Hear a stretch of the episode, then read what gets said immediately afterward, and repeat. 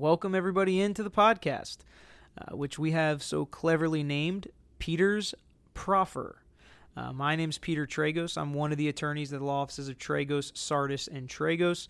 We practice personal injury and criminal defense, and this is something fun and different that we're doing for the year two thousand eighteen. We decided to uh, try to put together a podcast that will benefit and educate the general public. It's not an advertising venture. We're not going to be selling you any services. We're not going to be advertising to you. We're not going to be telling you how great we are, how big our verdicts are, how many cases we win. Um, instead, we're going to be answering some frequently asked questions um, that we have come across from our clients, as well as uh, some of the marketing companies that we employ. They have these algorithms that populate the most asked questions by people looking for lawyers um, or people that are in uh, legal situations. So we're going to go through a bunch of them. We're also going to uh, interview some of our former clients, ask them what it's like as a layperson to kind of go through the legal process, how they looked for a lawyer, what uh, they realize about the process that we might not even realize on, on our end of it. And then most frequently what we're going to do is give a legal analysis of current events, um, meaning giving you a lawyer's perspective on what's going on in the news and pop culture and sports that may uh, scratch the legal surface or cross over into the legal field. Um, so we named the podcast Peter's Proffers because I'm Peter Tragos. I'll be hosting the podcast. Uh, the other lawyers, Peter Sardis and our founding father, literally, George Tragos, will also be on the podcast from time to time. Um, and a proffer is a legal term that means uh, a preliminary offering. Uh, it's also known as an offer of proof. What it basically is, is instead of calling a bunch of witnesses to explain something to a judge for the judge to be able to make a ruling in court, the lawyer can just explain it shorthand so that the judge will have enough information to be able to make a ruling. For instance, instead of calling a bunch of witnesses to explain how the accident happened, Uh, a lawyer can instead say, Judge, the witnesses are going to say the red car turned left and hit the blue car and the person in the blue car got injured, which is enough information for the judge to make a decision. So that's what we're going to do here. We may not read you all the scholarly articles, give you the di- dictionary definitions of everything, but we will explain it in enough detail so that you as the layperson will understand what's going on. Hopefully we can answer some of your questions. If you have any more specific questions, feel free to email us at info at greek law dot com, I N F O at G R E E K L A W dot com. Our website is tregoslaw dot com, and we're going to have some fun. So thanks for joining in with us, and uh, we hope you enjoy the podcast.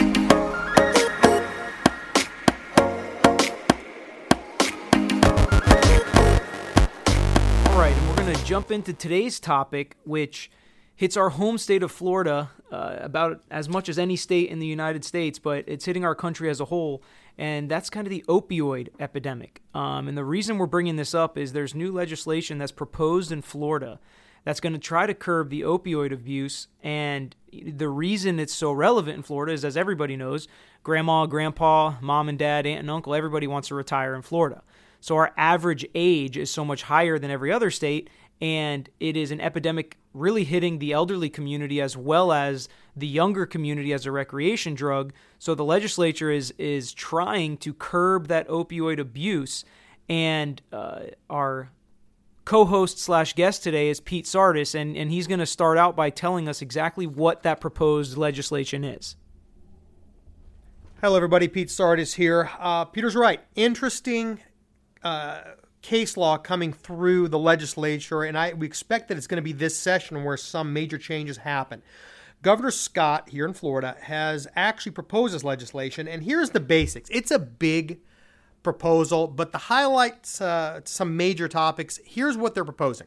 Number one, they want to propose a three-day limit on opioids unless you meet some super strict conditions, at which point you can then have a seven-day supply, which is far different from the thirty, sixty, ninety, one hundred twenty-day supplies that physicians are prescribing currently. Next, there is going to be a state, or they're proposing, they want there to be a statewide database so they can monitor patients that are taking opioids. That way they can curb some doctor shopping, meaning that you can't go to multiple doctors and get multiple prescriptions for opioids. Uh, the, the system would require you to be tracked. Number three, the governor is proposing an additional fifty million dollars added to the Florida budget. And that uh, budget item is supposed to include treatment and substance abuse dollars. In addition, uh, there are law enforcement dollars that are going to be earmarked so you can they can combat unlicensed pain management clinics. We'll talk about what that is a little bit later. Uh, in addition, something that's really interesting is the governor wants there to be availability of something called pill lock boxes. Think of it kind of like a little safe where you put your, your medications inside that has a, a lock and key so that it makes it more difficult for people to take your pills. Uh, finally, there's also some increased penalties for crimes that are going to be associated with the distribution of pain medications. And now that we kind of know what the proposed legislation is going to be, we should probably back up and talk about what opioids actually are. Um, if you're listening to the podcast, my guess is you have some interest in the topic, but I think when a lot of people think opioids, they simply think heroin, but there are also synthetic forms of heroin, basically, which are the opioids that are prescribed by a lot of these doctors. Um, so, Pete, why don't you talk about a little bit about what is included in these opioids that are being prescribed by doctors every day in Florida and around the country? It's really the synthetics that is the focus uh, of the legislation, because the synthetics are, in fact, legal. They are prescription pills. We're talking about things like hydrocodone, hydromorphone, um, codeine. Heroin is a synth. Actually, these are all synthetics of heroin. You've also got things like fentanyl, codeine. Some of you have heard of the trade names like Vicodin, Dilaudid, Lortab. This is uh, this is the mainstay of what opioids are.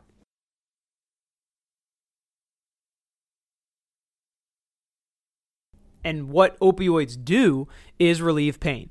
I mean, simply put, that's why the doctors prescribe them. Somebody comes in, they say, my back hurts, I got in a car accident, my neck hurts, or I'm having stomach pain. It might be an ulcer, it might be uh, kidney stones. And, you know, the first thing they usually do is prescribe this pain medication.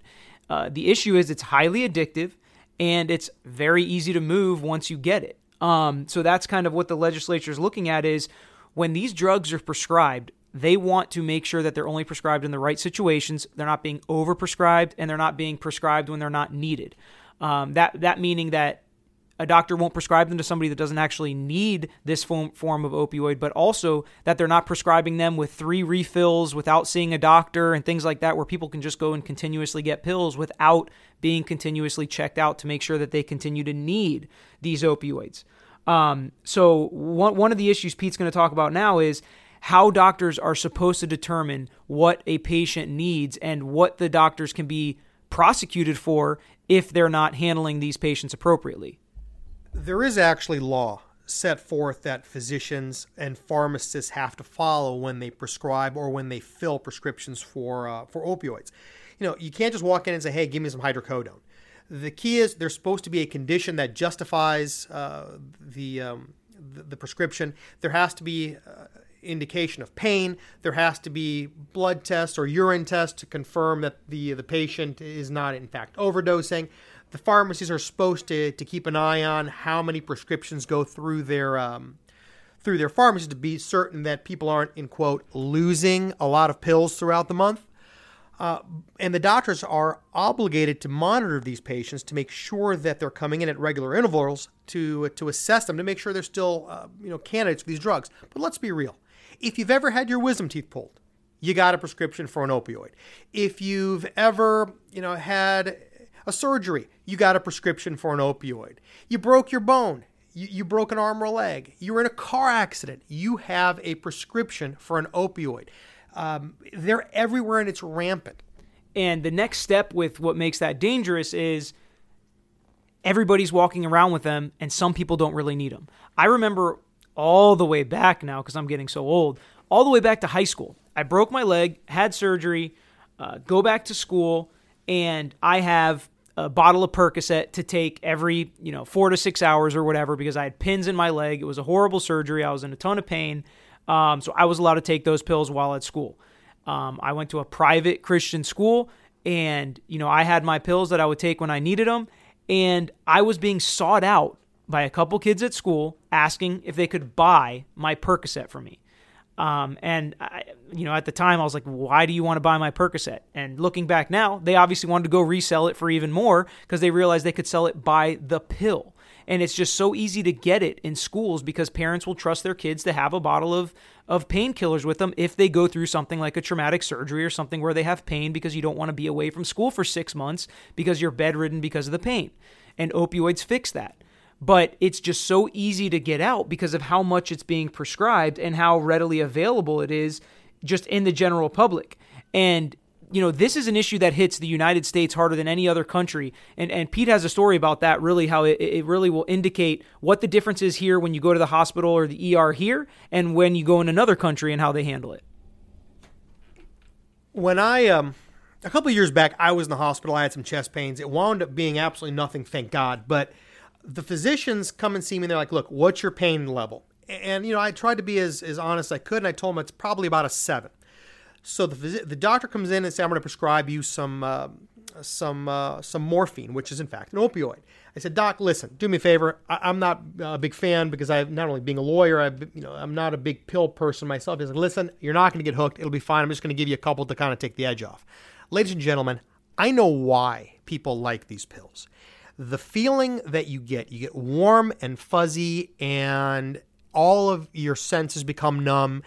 So if you're in pain, you're not in pain anymore. And if you if you want to escape life, this is the way to do it, because you literally are gone for hours at a time uh, in, in La La Land, and you have this, you know, wonderful sensation until it goes away.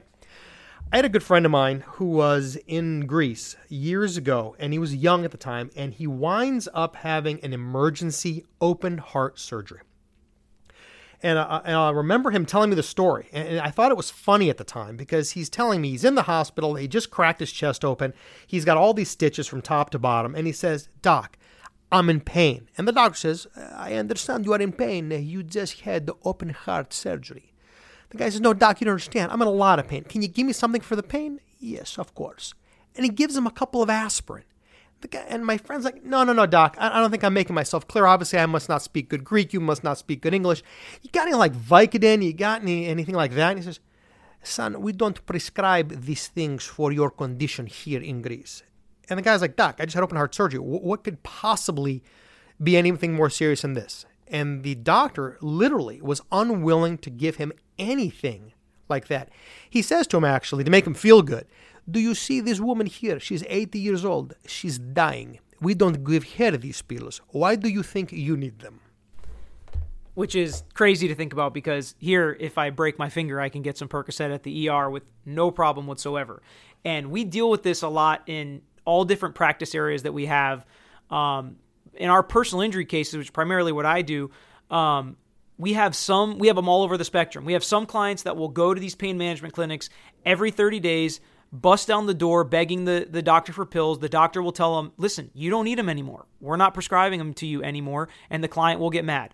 We have them on the other side of the spectrum, where the client doesn't even want to take a single Percocet or a single Vicodin because they're worried about getting hooked. They're worried about once they start, the pain's never going to feel as good off the pills, so they don't even want to start taking the pills. Um, I had one client in particular that said, you know, this one little pill that sits in my pocket makes me think about all day. I'm in the pain. I'm in the pain. Do I want to take this pill? Because the ones that understand the epidemic realize what taking one of these pills can do, and it can set you on a spiral that just can go out of control.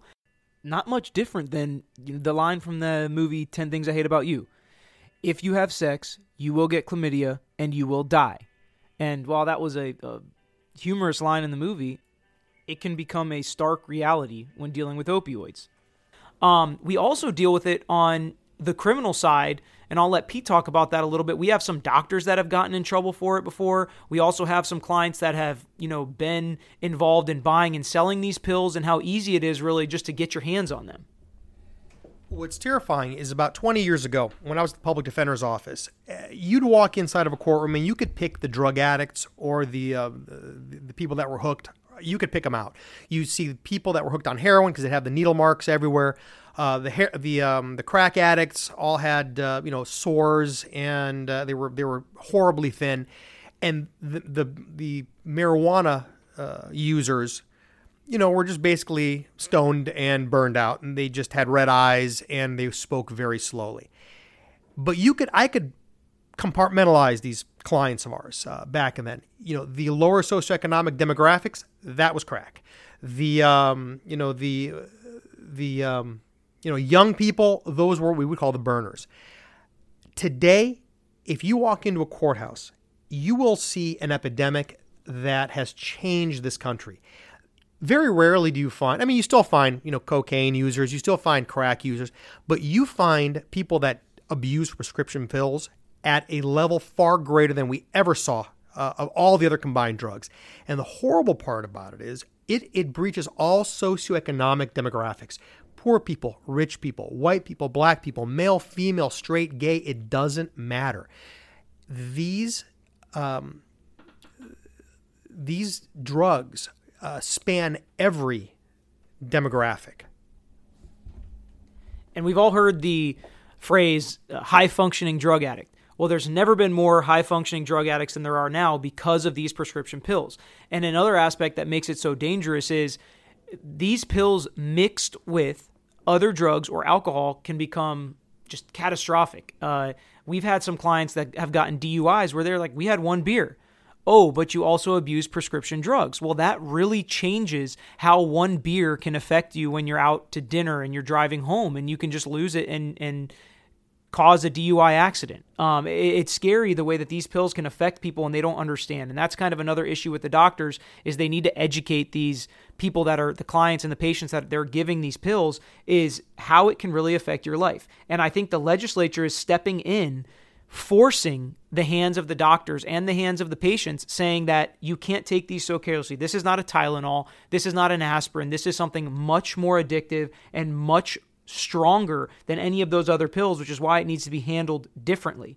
Um, so the way that they're doing that, one of the ways they're doing that is with threatening heavier criminal charges based on these pills. And again, this is a bill that has not been passed yet, but this is just something that's being proposed in Florida. So I'll let Pete talk about kind of the differences in how they're going to handle these charges criminally. We have this uh, law in the state of Florida. It's called felony murder. And it basically means if you were engaged in a felony and somebody dies, you can be charged with murder, the murder of that person, uh, just as easily as you could be charged if somebody actually pulled the trigger on a gun. This legislation has some inf- has some line items in it that actually increase the penalties for people that uh, abuse prescriptions and people that provide prescription drugs. And they want to uh, increase some of these penalties to be like felony murder. In other words, if you dispense or distribute um, these prescription pills to someone and somebody dies because of them, the state wants to change the law that you can be charged with murder of that person. The scariest thing about this is just there are so many ways and avenues to make money off of these opioids.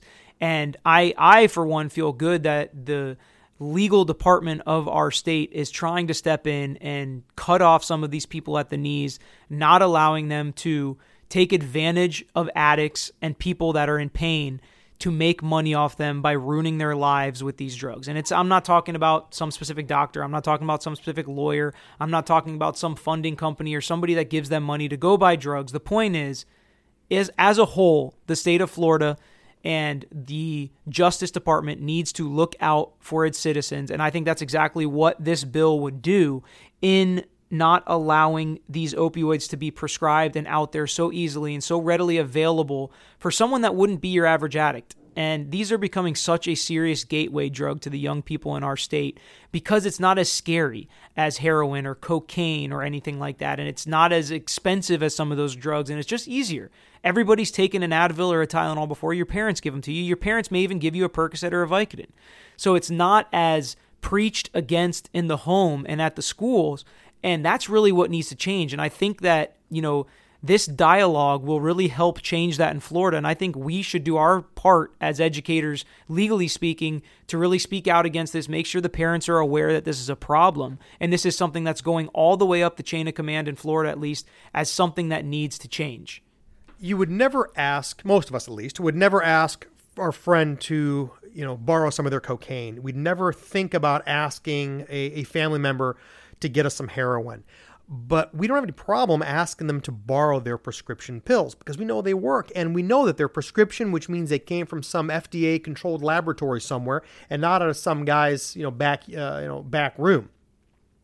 The reality being, um, when the state of Florida prescribes more opioids than the entire United States combined, we have a serious problem. And, you know, we don't know what legislation is going to look like because, again, we don't. It's going to take a lot of changes, and there's going to be a lot of revisions before the uh, the law is actually passed.